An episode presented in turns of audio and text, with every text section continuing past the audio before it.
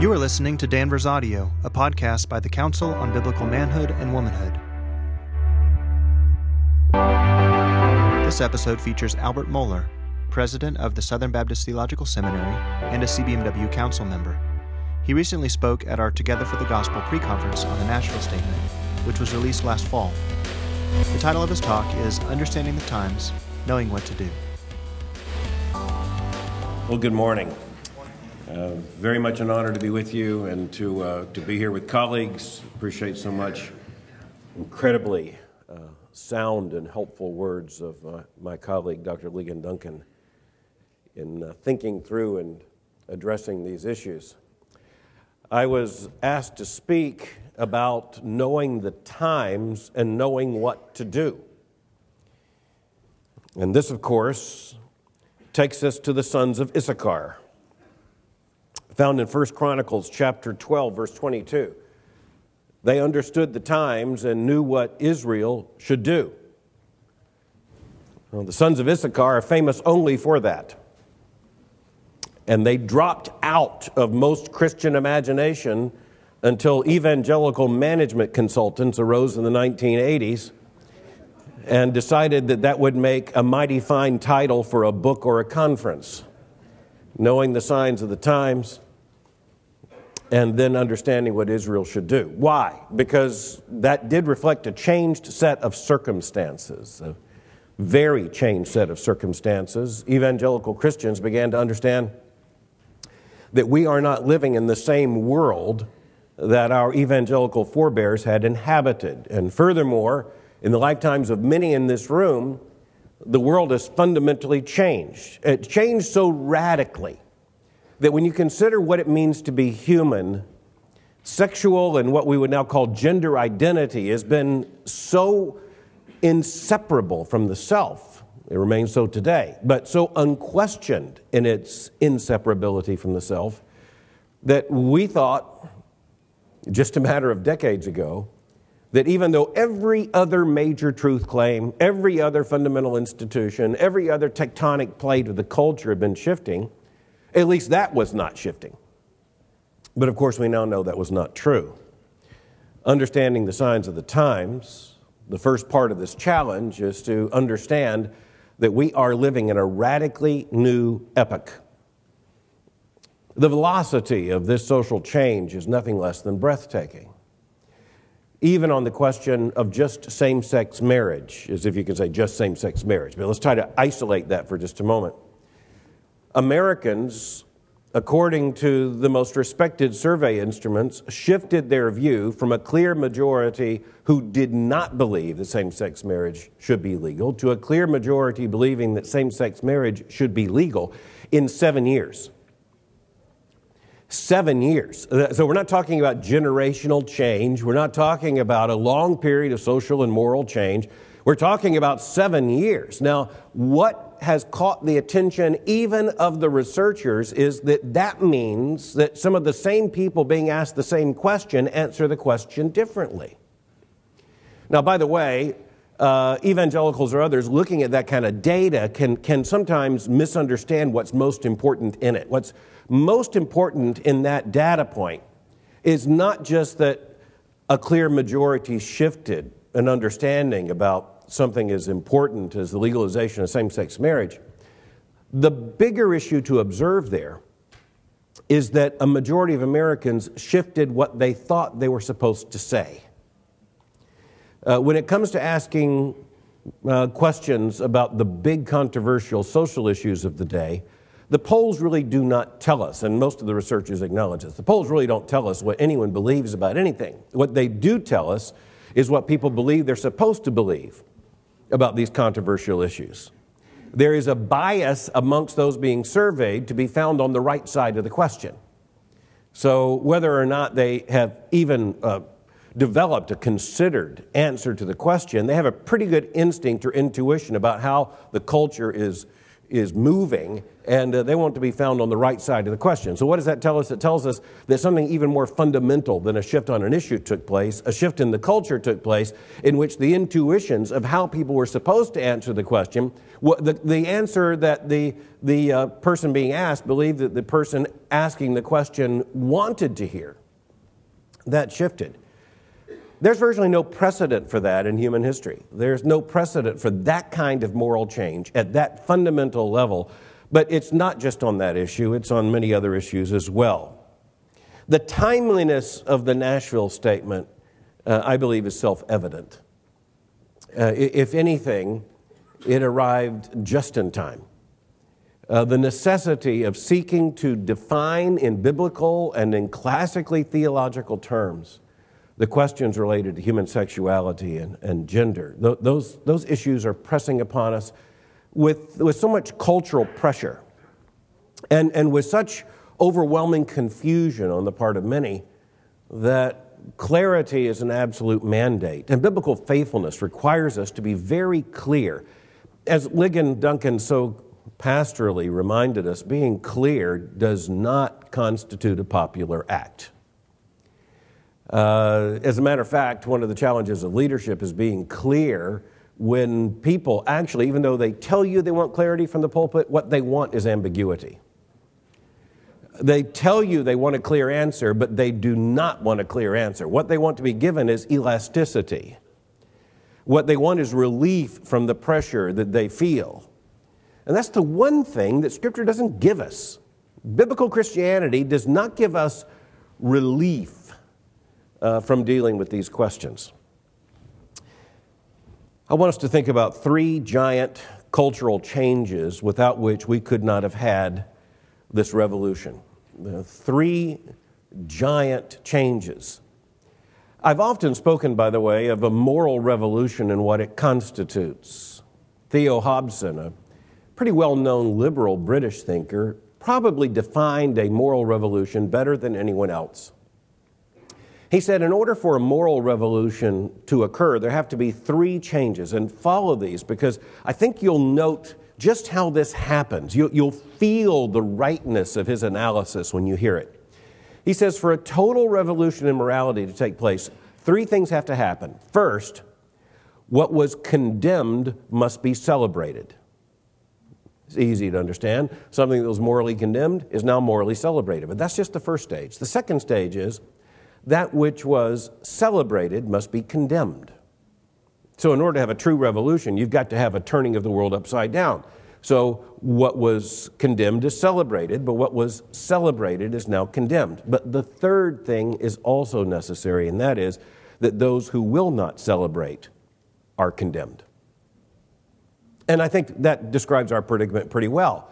And, and by the way, Theo Hobson is a proponent of the moral revolution. He's a proponent of this theological revisionism. He understands, as a theologian, what is at stake. He is a champion of this, uh, this new morality.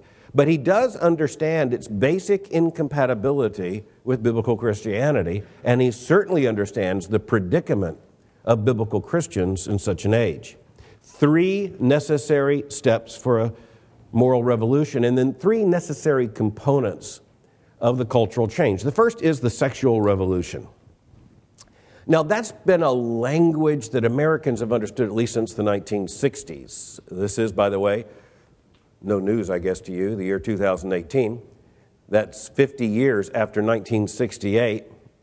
So it was just a matter of 50 years and a few months ago that San Francisco and uh, and others experienced the Summer of Love, as it was called, the, the great festival of the sexual revolution. And then 50 years ago, that great year of revolution, 1968, much of it directed towards overthrowing repressive sexual morality. The roots, of course, of the sexual revolution go back much further than that.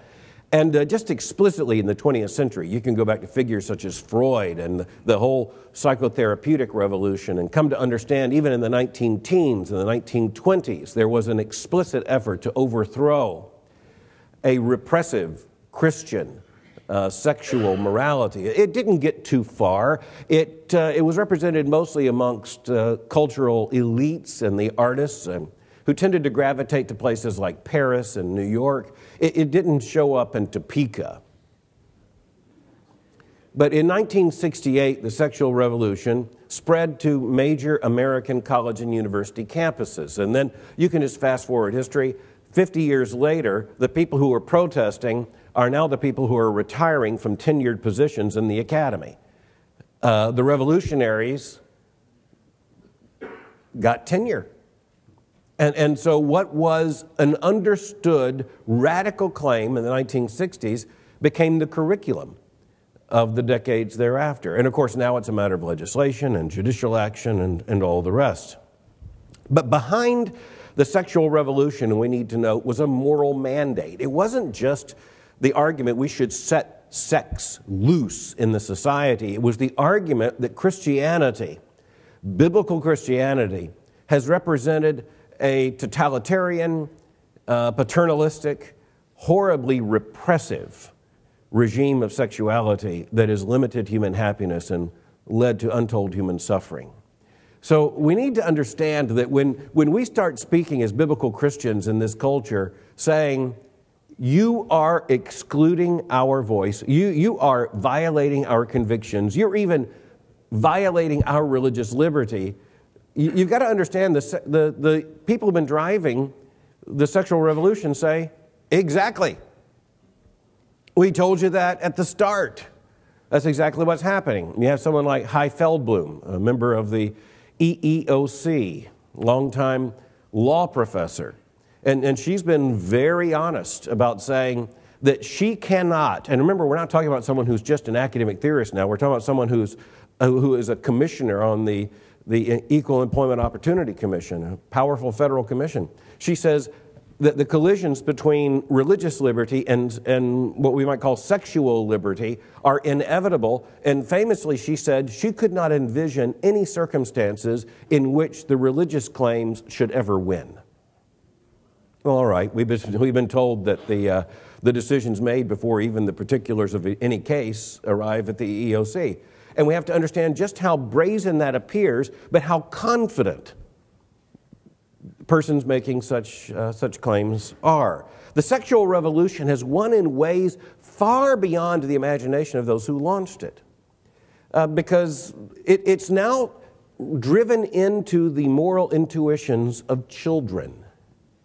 It's, it's now being driven into uh, the moral lives of toddlers.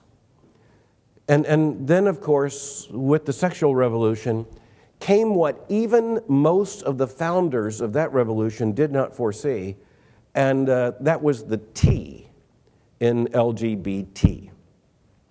Uh, the denial of a binary between male and female and of a binding assignment of gender that corresponded to biological sex. It took an entire intellectual revolution to even come up with the intellectual tools in which to make that distinction. So the word gender, which had been applied only to nouns in foreign languages, uh, became the assigned issue of the social construct of the self.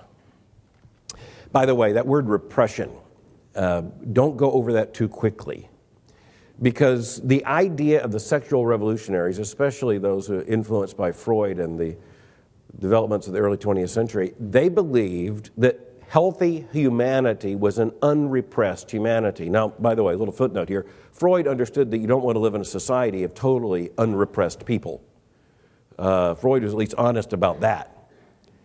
Uh, but there should be the understanding that the conflicts within the self are largely due to societal repression. And so, in the name of freeing humanity, in the name of human dignity, in the name of psychological health, uh, we need to get over repression. Well, the only way to get over repression is to stop repressing.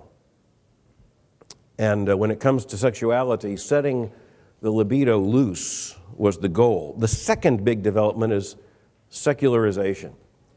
Uh, for sake of time, I will not go into great detail about the difference between secularism as an ideology and secularization as a process. The most important thing to recognize is this, and I want to press this case very, very clearly. The most important aspect of the secular equation is this most modern people, and especially those closest to policy, closest to politics, closest to the academy, most people do not live consciously under the binding authority of theism. I didn't say they don't believe any God. I didn't say they're not religious people. I didn't say they're not spiritual people. I said they do not live under any sense of the binding authority of theism. And that means that even though they may go to church occasionally, they may consider themselves spiritual people, they do not understand themselves to be bound either by God nor certainly by any divine revelation. They're basically free agents in a secular world. The world may be haunted by theism, but increasingly, the people in the most elite structures of our society do not even remember a Christianity that they now reject. They're just rejecting even the haunting presence of Christianity. Now, I want to press an argument here. This is a topic of my current research. I'm going to argue that there is no precedent throughout human history for the limitation of the libido without theism. I don't think there are any lasting examples in human history of non theistic societies being able to restrain the sex drive. And I, I, think if you just look through human history, you do cross cultural analysis, it takes theism, first of all, to have a thou shalt and a thou shalt not. Uh, it takes theism to provide the, the unitary morality. By the way, polytheism doesn't do this. Polytheism, you've got different gods serving different purposes, some of them usually serving purposes of sexual fulfillment and, of course, of reproduction. Uh, you've seen the biblical backgrounds, encyclopedias, and dictionaries of the ancient Canaanite deities. You can pretty much figure that out. The third big development is autonomous individualism. You can't have our current moment without this. And that autonomous individualism means that the average person now considers himself or herself a project. Now, this is fundamentally new again in human society. It's, it's very new in human consciousness because the one thing people knew about themselves in almost every previous epoch is who they are, not because it's who they desired to be. Certainly, it's not because they're a project that they're developing over time, but they knew themselves by assignment. They knew themselves to be the son or the daughter of these parents, to be born into this community, to be assigned at this time. Now, there were aspects of this that, that we could see were fixed in a class structure that, uh, that no longer exists. And in many ways, we can, we can be happy no longer exists because if, if it did exist in the same form, then we wouldn't be the people in the meeting. Someone else would, uh, would be talking about these things. We wouldn't have access to some of these discussions. We wouldn't have access. Just look at uh, nonconformist Protestants in Great Britain. And uh, remember how fairly recently it is that a Baptist, for instance, could even uh, enroll at uh, Oxford or Cambridge University. So there, there, there are issues in that disappearing class structure of which we can be very happy. But the fundamental issue is that the, the person believed themselves to be assigned, to be identified at birth, to have a secure place in society. And amongst the things that were certainly taken for granted as, as just a, a, an ontological fact was being made either male or female, with an entire set of expectations and roles throughout society and throughout the lifetime implied by being born male or female. In contrary, now, uh, in contrast, we have very, very young children who are being told at unbelievably early ages that they are autonomous individuals, they are projects whose main responsibility is to figure themselves out and to define the self. Now, by the way, here's an issue of biblical theology. We aren't very good at that. Uh, we're not really competent with the self as a project. Uh, the Bible's really clear about the fact that that leads to disaster. Uh, we can't handle the self.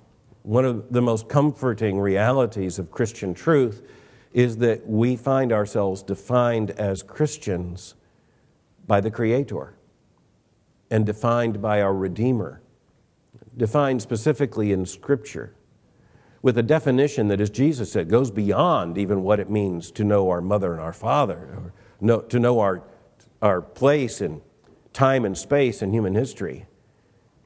But I have to fast forward in a moment to get there.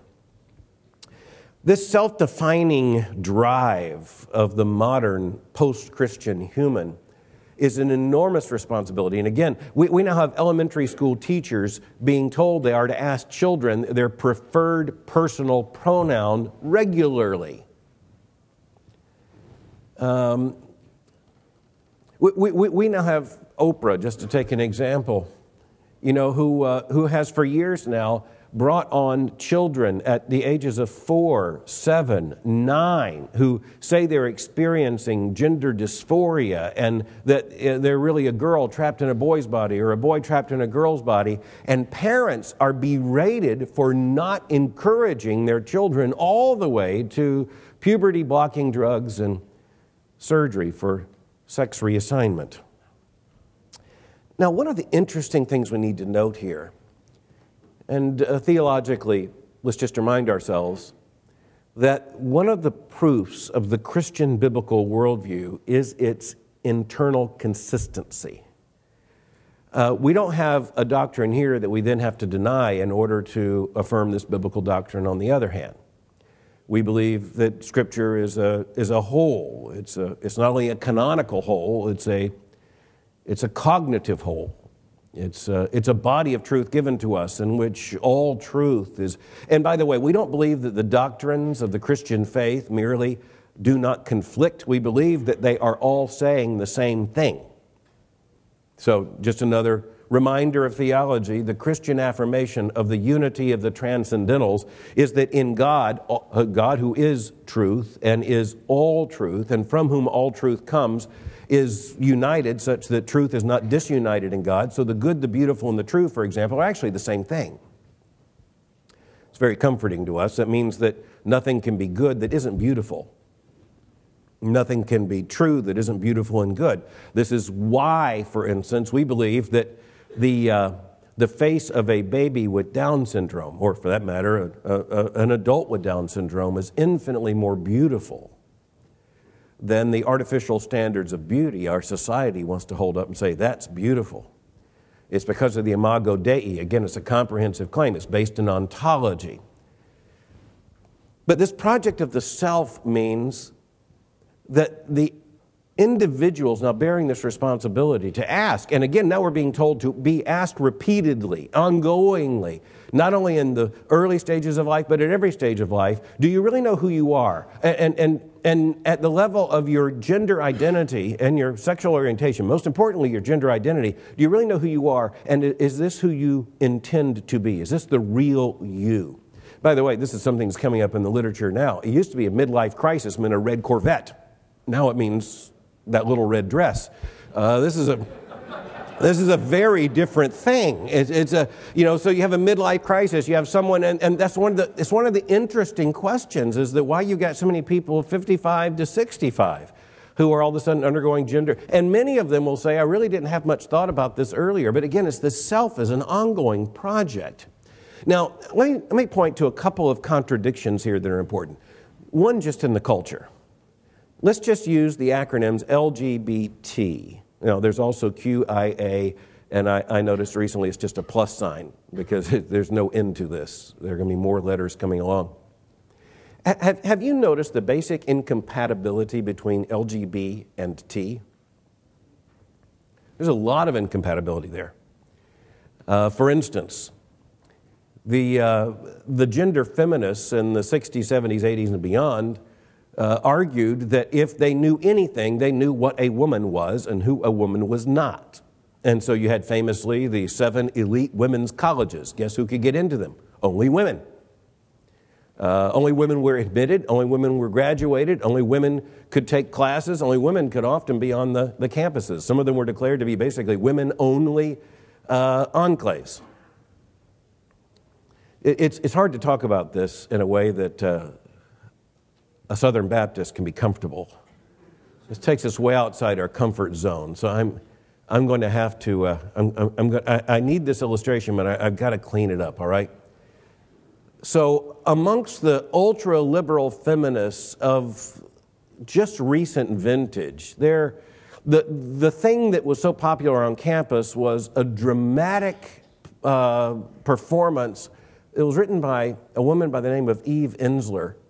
And i just, I'll just say the word monologue was in it. You can, you know what this is, okay? But you can't do that now on these same campuses. And I mean, you can't do it as if Eve Ensler now says she's not invited back. Why? Because it is no longer true, according to this world, that women are defined by those who are born um, anatomically as women. And so you have one of these colleges, uh, and by the way, they're all caving on this, to great controversy and internal conflict. Because you've got the older feminists who are saying, this is only for women. And then you've got the younger revolutionary saying, yes, but a woman can be anything but one thing. So you actually have one of these schools that has eight boxes. You got to love this eight boxes. I won't go through them all, but it's basically born male now identifying as female, born female now identifying as male. By the way, you can't be in, admitted as a male, either real or perceived, but you can transition to male after you're admitted as a woman, and you can graduate as a man. Well, anyway, there's, there are eight permutations. The only one that's not, the only one that's not allowed is born male identifies as male. You can't be admitted, you can't take classes, and you can't graduate. But any other permutation is possible. And you look at that and you go, oh, what sane society can hold on to that contradiction? Um, Planned Parenthood of Kentucky, Indiana, and just in case you notice, you're, you're in Kentucky. This is not exactly Berkeley. Um, this is not Manhattan. This is Planned Parenthood of Kentucky, Indiana, recently tweeted out, this, this became viral nationwide, that not all women have, and mentioned female anatomy. Well, that got a lot of attention because some of the old feminists in Planned Parenthood said, well, yeah, they do. And so you got this contradiction that's going on there, and it's, it's absolutely massive. And uh, yet, yet the sexual revolutionaries are arguing we've got to, we've got to absorb this. The, the, the, it's, it's kind of like kryptonite. We've got to absorb this transgender identity uh, because they too are a repressed sexual minority, and, uh, and thus we've got to accept it within, within the revolution. But that means, by the way, that you've got another fundamental set of differing claims because the LGB part of the equation gained its sexual traction all the way to the Obergefell decision at the U.S. Supreme Court in 2015, gained its traction by arguing that sexual orientation is a fixed reality. Uh, so much so, they were arguing about a genetic basis or a biological basis to sexual orientation. But you throw this new issue into this, and the transgender revolution says that you don't know who you are at any time.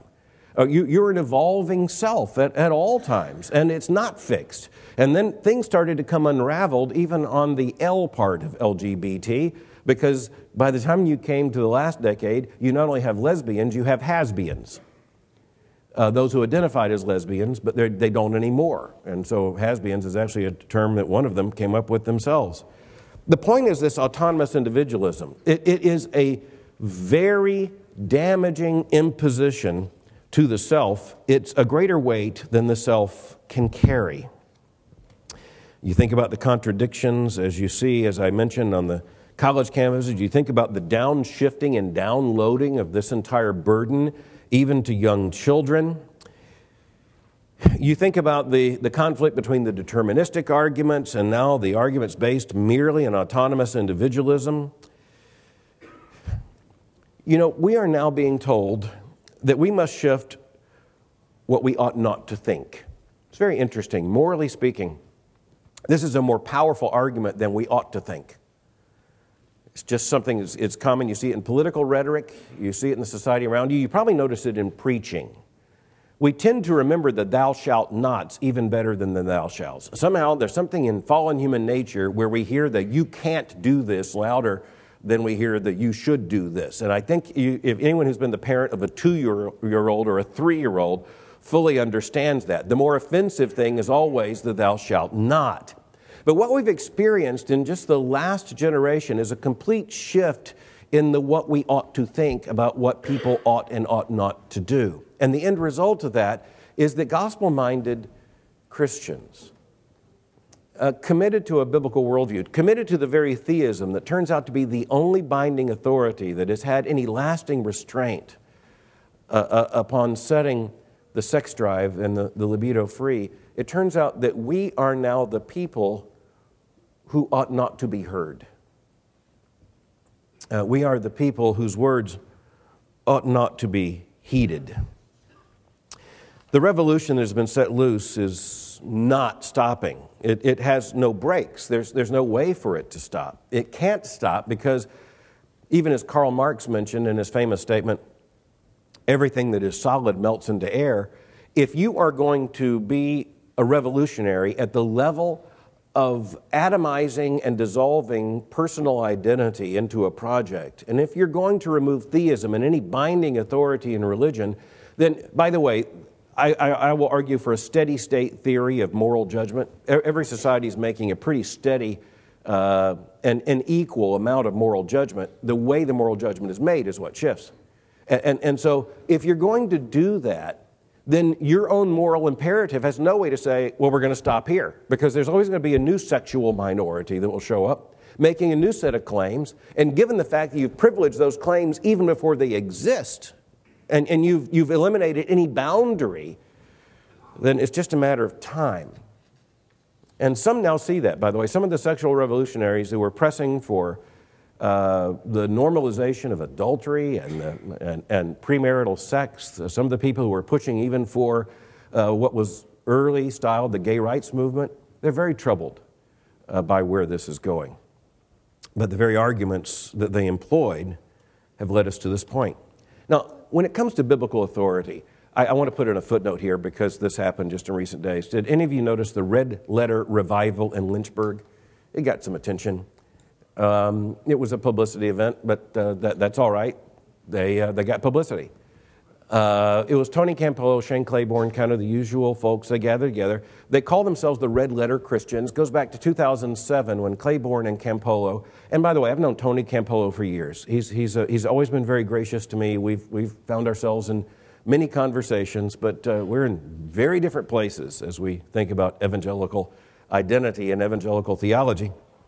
But uh, they had their red letter revival, and, uh, and it split over the LGBT issues. But it, it, it, by the way, you can't split over this. And I say it, they, they had a division. But the division, if you don't have assigned boundaries, if you're not held to biblical authority, then it turns out not to be a division because they ended up then having LGBT speakers. And if you have LGBT speakers, QIA and ongoing, then you are making a declaration. You, you are now the conference that had Uh, openly LGBT speakers, and they called for the normalization of LGBT persons in the church without moral judgment or restriction. Okay, I get that. But, but this is where we also have to understand that this whole idea of the red letter Christian's a problem because they said, and, and this is what's interesting, Tony Campolo in an interview just days ago said, during the 70s, 80s, and 90s, evangelicals were rightly preoccupied with theological orthodoxy, such as attention to the epistles of Paul. But we, we, we nailed that, and now we need to pay attention to the words of Jesus.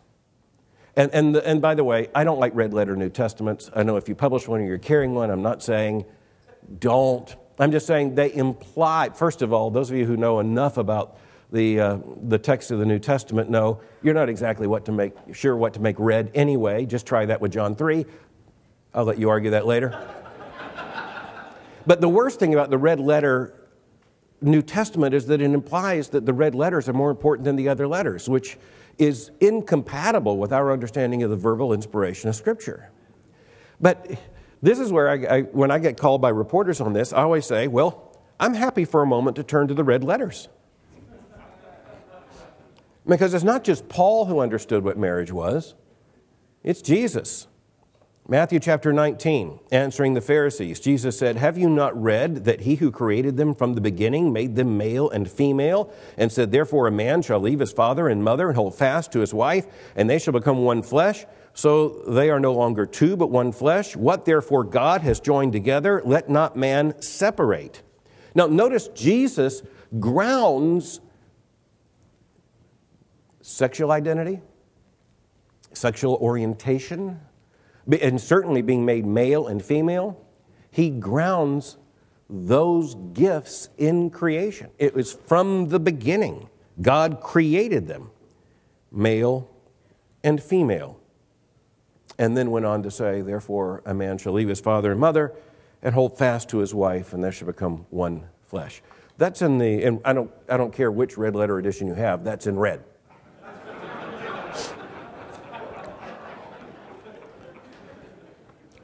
But this is where we see uh, one of the issues of necessity for the Nashville statement. And, and that is, there are persons who are asking, what do Christians believe about these issues, about these truths? We have another question. I, I appreciated so much what Ligon said about how, especially young Christians, hear us. But this is where we also need to flip the equation.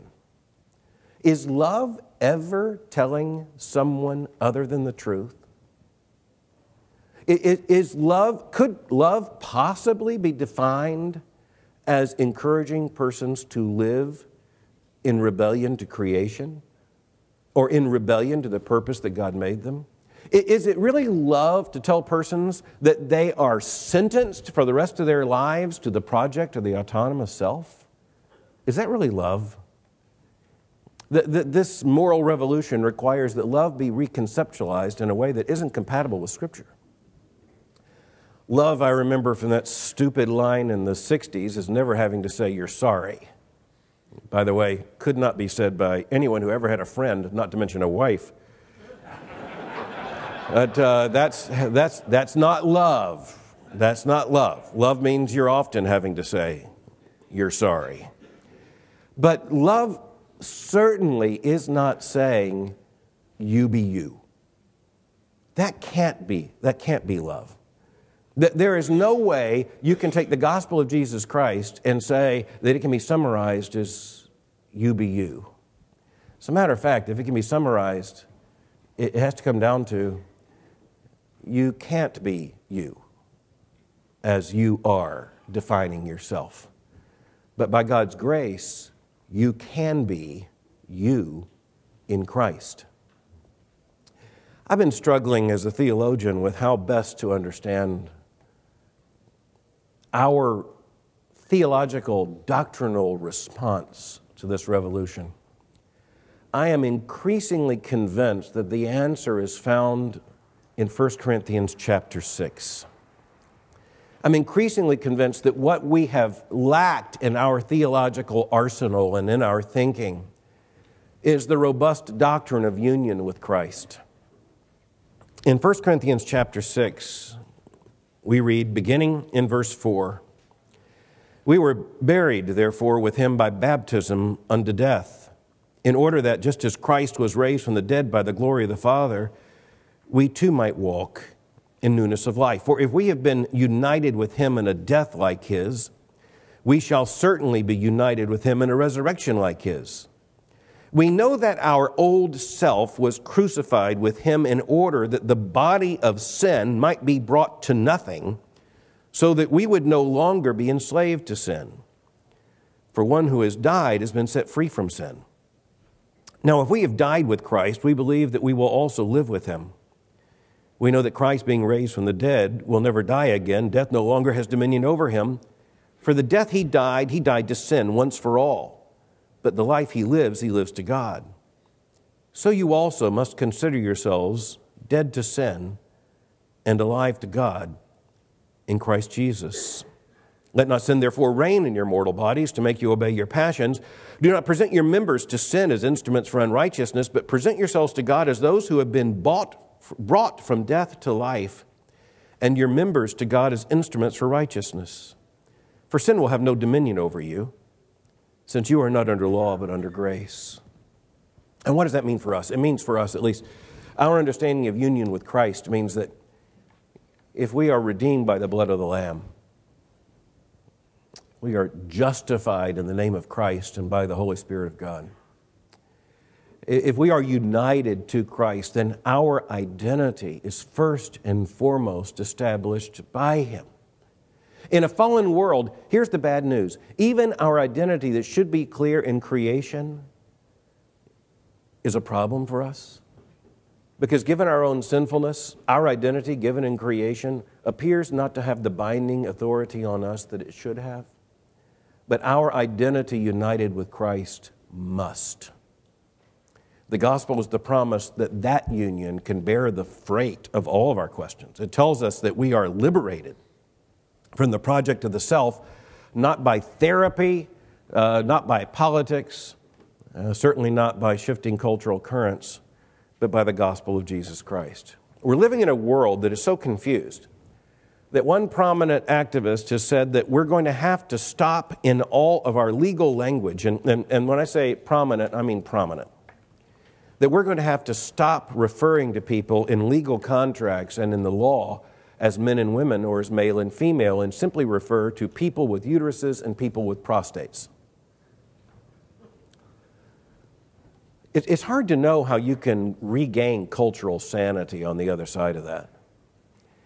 We have a responsibility there, but our main responsibility isn't to try to help this culture regain cultural sanity is to make certain that the Church of the Lord Jesus Christ maintains a gospel sanity. That's going to be enough to keep us at work till Jesus comes or we die. But the Bible, God's Word, and the indwelling Christ and the gift of the Holy Spirit are all we need for faithfulness until He comes. Resources like Danvers Audio are made possible by the financial support of our individual and church partners. If you or someone you know has benefited from the ministry of CBMW, please consider becoming a partner today by visiting cbmw.org forward slash partnerships. Thanks for listening to Danvers Audio.